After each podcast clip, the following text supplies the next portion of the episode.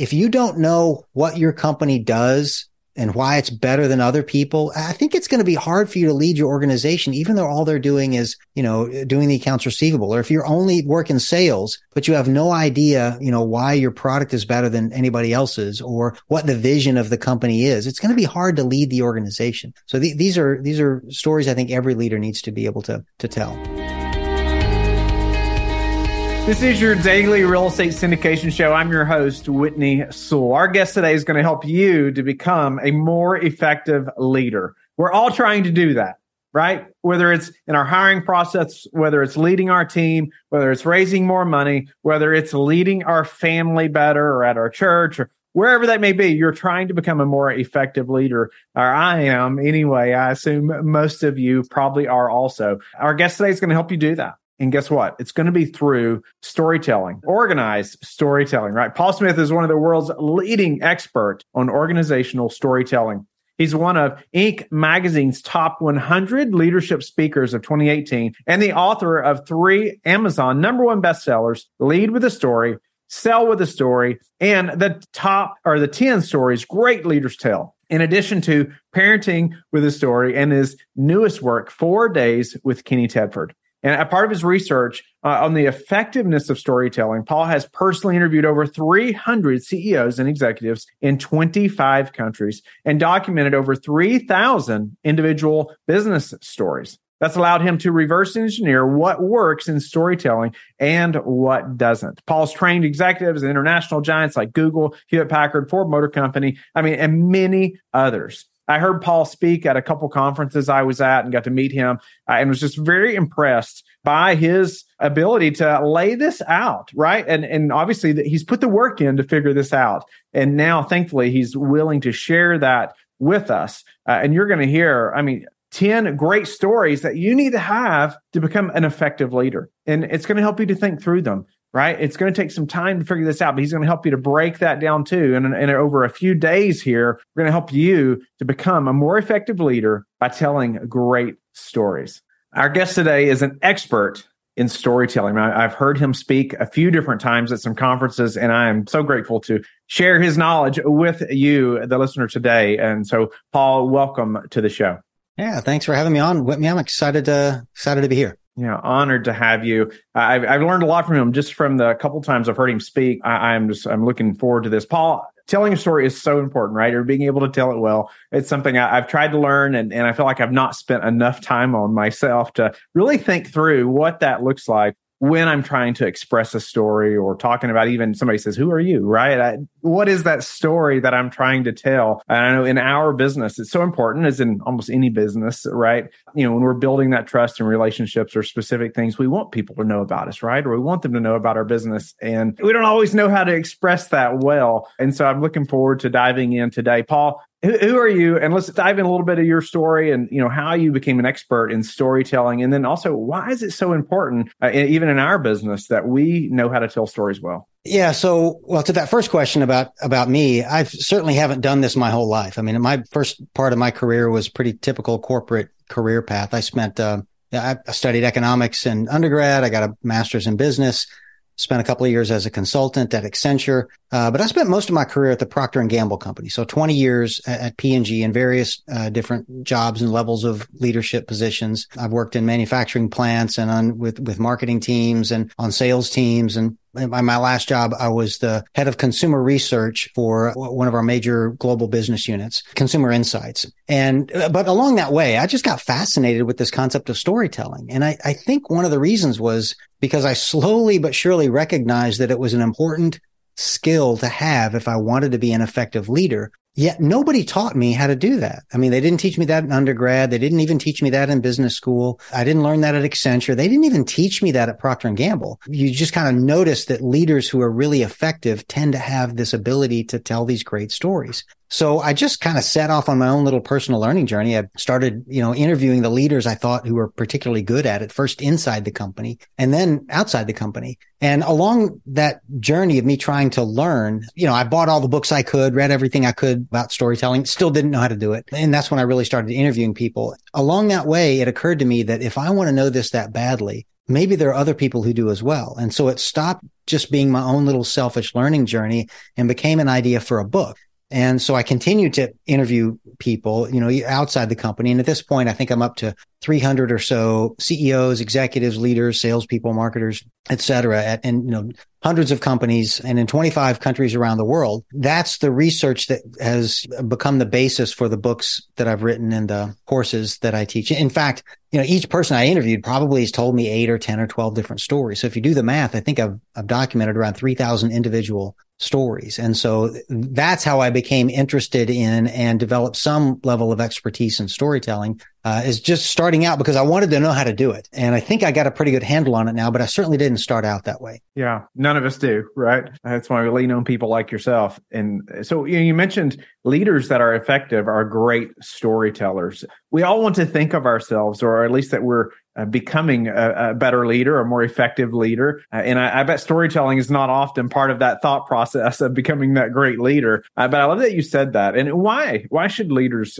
be able to tell stories well? Speak through that effectiveness a little bit. Yeah, I mean, there are probably dozens of reasons. I give you a you know a handful of them. The the most important one I think is that human beings don't make decisions the way we'd like to think that we do. You know, we'd like to all think that we're these rational, logical creatures that, you know, completely analyze every situation and make the most, you know, the smartest decision. Um, and I suppose sometimes we do that, but it turns out much of the cognitive research in this area tells us that many times, if not most times, human beings make subconscious, emotional, sometimes irrational decisions in one place in their brain. And then they justify those decisions rationally and logically a few nanoseconds later in a different place in the brain. And so we leave a decision making process only aware of that logical processing part of the decision, but completely unaware of the emotional subconscious part of the decision because it's subconscious. So by definition, we're not aware of it. And so it turns out if you want to influence what people think and feel and do, in other words, leadership, turns out you need to talk to both parts of the brain. Uh, and stories are just uniquely well qualified to reach that subconscious emotional processing part of the brain that all of our rational thoughts and logic and dictums tend to not reach very well. So it really is because it, it's a better tool to help people make decisions. And that ultimately is your job as a leader is getting people to make different decisions than they were going to make otherwise. But there are a few, there's some other reasons as well. You know, storytelling is timeless. It seems to have always worked and always will. It's not some management fad that will come or go. It also seems to be demographic proof. I mean, I, have taught this course all over the world and I've yet to meet a demographic profile of, of audience member who's immune to the effects of a good story. You know, whereas there, you know, different management techniques work well with different people, but storytelling just seems to work with everybody. It, it's also contagious. You know, you tell a good story and it'll travel on its own by word of mouth right? Uh, you know, I'll tell you, you'll tell her, she'll tell him, you know, it just kind of travels. But your policy memos probably don't do that, right? You know, your emails probably don't do that. The speech you gave at the last, you know, Christmas party probably won't do that. But you tell a good story and it just travels on its own. I think you want your leadership message to have those kind of attributes you know, the one other I would I would share is that uh, just again from a cognitive science point of view, stories literally help people remember things better. So, you know, th- this list that I'm giving you right now, my guess is by this time tomorrow, you're not going to remember it. But if I had already told you a great story, you know, there's probably a story that I told you at one of those conferences you went to that you probably still remember today. But this list I'm giving you right now, you probably won't remember. But stories, I think, if I remember the studies correctly, stories make facts between six and 22 times more likely to be remembered if those facts are embedded in a story than if they're just given to people in a blank list right? So stories just help people remember. And so if you, you want people to remember your, your messages as a leader and stories are a great way to get them to do that.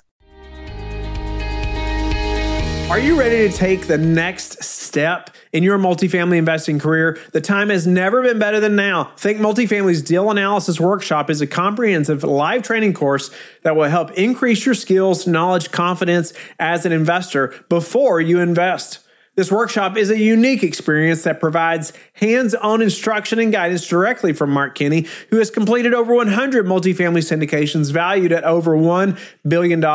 This course goes beyond theory as you will be presented with real case studies and practice scenarios to work out in class.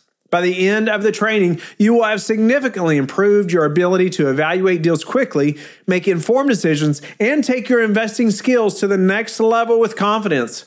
For more information and to register for Think Multifamily's Deal Analysis Workshop, go to thinkmultifamily.com forward slash DAW. Use code Whitney100 to save $100.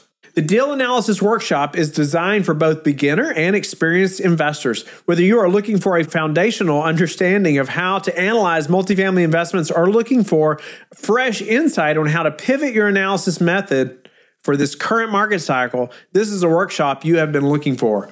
Register today at thinkmultifamily.com forward slash DAW. Use code Whitney100 to save $100.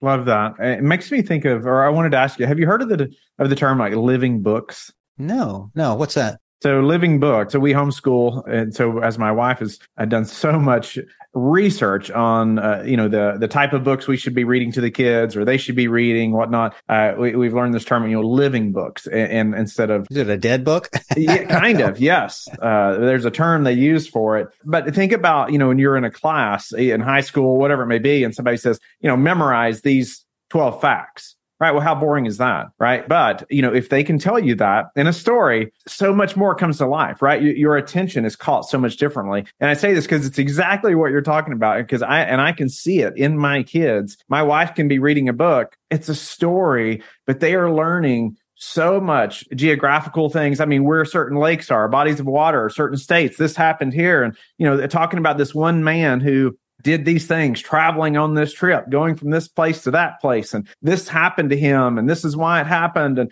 you know all these like it catches that emotion right? Uh, and it's a living book. There's a story that comes out of it and my boys are like glued to to that story. Just very very very active right? So hard to sit still. However you tell them a good story like that they will sit for 2 hours you know and and want her to keep reading right? Versus if you're just you know saying hey we need to memorize these multiplication tables they're they're almost you know no attention whatsoever. So it seems so connected to what you know the same theme that you're saying here. You know it's like when we can tell them a story read a good story they're glued to it and they remember it and they remember so many details that are educational that we're trying to get across. But if you just have them in the list you know like you just mentioned uh, they don't remember any of it hardly. Yeah. So it works with kids and it works with adults too it turns out. Yeah. So what are some different issues that you've seen this solve? You know as you think about that leader uh, how do you see that uh, you know helping them and, and why we should really spend time on this because there's, there's probably issues that it solves we, we haven't even thought of yeah, so let's start. I may do this in a little different order than maybe you wanted, but um, the 10 stories that great leaders tell, one, one of my books, really the idea behind that is to start with the 10 most important things that storytelling can help a leader with. And then, it, then we can talk about others because it's not, those are not the only 10, but those are the most important 10. So let me start there. And the, the way I came up with this list, by the way, you know, I've been doing this about a, decade now, teaching storytelling to leaders. And you know, after writing, I, I, had three books at the time, one on leadership storytelling, one on storytelling for parents, um, one on storytelling for salespeople. And I think I documented around 70 different types of stories that adults need to tell in their, either their work life or their home life. And I'll admit that that's just a lot. And so some of the feedback I got was, that's a lot, but are some more important than others? Like, give me a place to start. Like, what are the most important ones? And so I spent some time thinking about that. You know, what are the most important stories that a leader would tell? And so the way I, I came up with the list was, first of all, what are the types of stories that the people who hire me, the, the executives that come to me for coaching and training, what type of stories are they looking for help in? Because I wanted this to be a practical list that I knew that, you know, leaders would need but also wanted stories that I knew would be helpful in a broad variety of leadership, especially areas where the leader really needs to influence something in the company. So these are important areas of leadership. You know, but another kind of criteria for me was I wanted stories that you could tell often. So not the kind of story that, well, you tell it once and then you're done. You never tell that story again. That situation's never going to come up again, but situations where leaders could use the same story over and over and over again so that it would behoove them to work on this story, develop it well, because you're going to use that same story a lot. And that'll become obvious when I, when I give you the list. So, so that's kind of where the list came from. So, so here's the list. And the first four go together because they're about setting the direction for the organization, which of course is the leader's job. So here are those first four. First of all, where we came from. So that's a founding story. Why we can't stay there. So that's a case for change story. Where we're going, which is a vision story and how we're going to get there, which is a, a, strategy story because a strategy is about how you're going to get from where you are now to where you want to be. So if you think about those four stories, if you're a leader and you're able to articulate those four stories, I think you're in a much better position to get the organization to go where you want them to go because you can easily articulate in a compelling human fashion where we came from, why we can't stay there, where we're going, and how we're going to get there. Right. Now the next four go together as well, but they're more about who we are as an organization. So that's what we believe. So that's a corporate values story. Who we serve. So that's a customer story, a story about the customer so that everybody you work with can understand on a more human, visceral level who we're ultimately working for. Uh, the next one would be what we do for our customers. So that's a classical sales story. It's a story about what we do that's so awesome. People should pay us money to do it. And then the eighth one, if you're keeping track is uh, how we're different from our competitors. So I call that a marketing story because you know every leader's job is to be able to compellingly convince people how you whatever it is that you do is better than your competitors because you're probably not the only one that does it right so think about those four stories you can articulate what we believe who we serve what we do for those people we serve and how we're better than our competitors i think you're in a better position to have an organization that really knows who you are and what you do okay but uh, there are two left nine and 10, but they're more personal to you, the leader. So nine is how I lead the way I do. So that's a personal leadership philosophy story. And number 10 is why you should want to work here. Now, not you, but you, whoever you're talking to, right? And so that's obviously a recruiting story. And those two are important because it's every leader's job is to find talented people and bring them into the organization and have them stay and follow your leadership. Okay. So now again, there are dozens of other types and we can talk about some other things that stories can help you do. But if I had to pick the most important 10 things, I think that would be the list. And that's not, uh, notice that's not a functionally specific list, meaning that's not just a list for the sales leaders or the marketing leaders or the engineering leaders or the HR leaders, you know, or the strategy department VP. There's something in there for everybody. And I think that's important because I think even if your job is, I don't know, leading the accounts payable department, if you don't know what your company does and why it's better than other people, I think it's going to be hard for you to lead your organization, even though all they're doing is, you know, doing the accounts receivable. Or if you're only working sales, but you have no idea, you know, why your product is better than anybody else's or what the vision of the company is, it's going to be hard to lead the organization. So th- these are, these are stories I think every leader needs to be able to, to tell.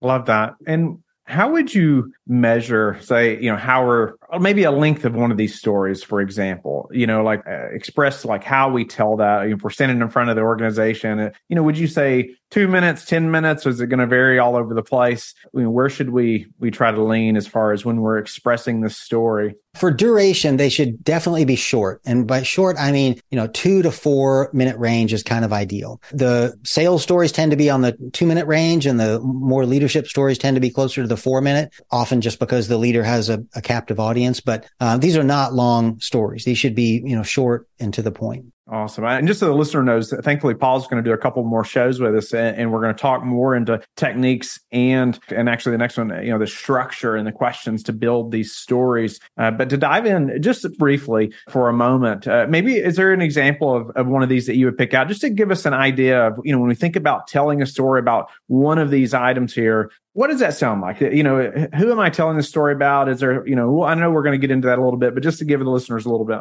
Yeah, so I'll pick number nine on that list of 10 I just gave you, which is a personal leadership philosophy story. Uh, so the example I give you here comes from a guy named Mike. Mike is a, a, West Point graduate. So he's, you know, his first job and first leadership opportunity was in the military. Uh, in fact, very first leadership opportunity was in a training exercise uh, out in California on uh, Camp Pendleton, I think it was. But anyway, he was a, he was in charge of uh, a, a group of guys who were running, uh, manning a tank and they're going to go into a training exercise with 399 other tanks. Okay. So they're literally going to be uh, 800 tanks, 400 on one side of the field and 400 on the other. This was a 10 mile long, five mile wide training field for folks in the army running tanks. And now they're obviously not going to be shooting live ordnances at each other. So they got their, their gun turrets are outfitted with little laser pointers and they've got receivers on the tank. So it's basically a giant game of laser tag, but with real tanks. Well, Mike happened to be assigned to be the leader of the first tank that was going to go into battle on his side of the field. Okay. So it was literally going to be him and 399 other tanks in wedge formation behind him going in on one side. So since he was in the, in the lead tank the night before the exercise, he sits down with the commanding officer. They look at the map of the terrain. They're trying to figure out where the high ground is so they can have the best odds of winning the exercise. Next morning, the exercise starts. He's in the tank. They're racing out onto the field. He gets to the first place where he's got to make a decision, basically turn left or turn right. His, his first leadership decision in his entire career he's got to make in just a minute. And he gets to that place and he just doesn't know what to do. And apparently a battlefield looks different when you're looking at it through the crack in the hatch of a tank bouncing up and down at 40 miles an hour than it does on the map in the conference room, right? So he just doesn't know what to do. So he's got a, he, he's got a choice to make. He can either stop the tank, turn the light on, get the map out, figure out the right thing to do, which I don't know, might take 30 seconds. Or option two, he could just guess.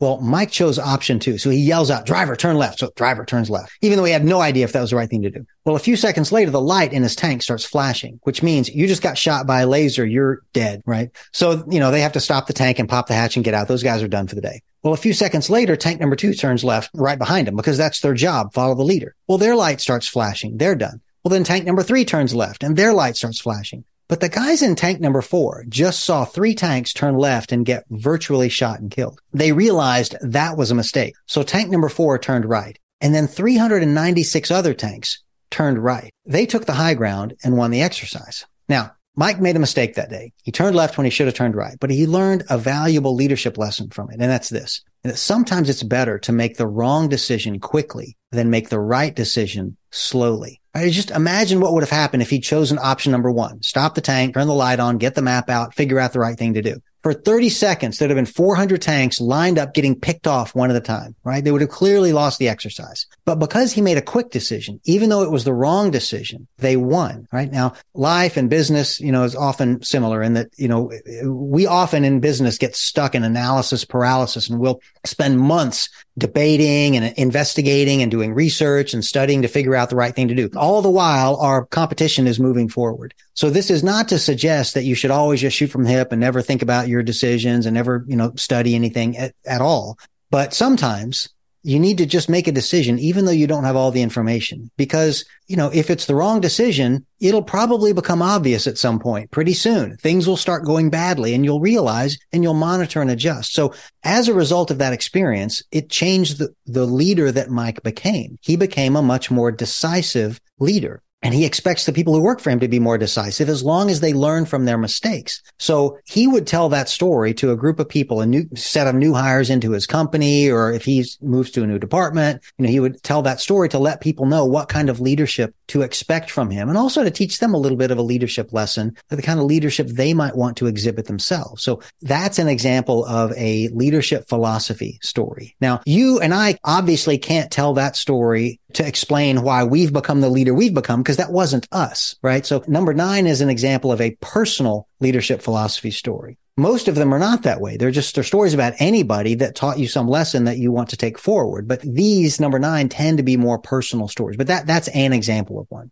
Yeah, no, that's great. And I actually do remember you telling that story. I, I, told that even after you say, and here's an example for the listeners. Even after I heard Paul tell that story at a couple conferences, uh, and, and, it's probably I don't know how long ago that's been. It's been a couple months ago, or maybe four months ago, that I I told that to my boys and you know my family. You know, just talked about that story uh, about the tanks and and uh, being decisive. And yes, it sticks, right? Uh, those stories are helpful uh, in a big way. And that was and you answered another question. I, I wanted the listeners to take hold of that too. It's like uh, the difference in the story being about you versus a story about somebody else. And maybe we'll dive into this in another segment a little deeper, but some of them need to be about you sounds like and then there's some that can be stories about other people. Right. Exactly. Yeah.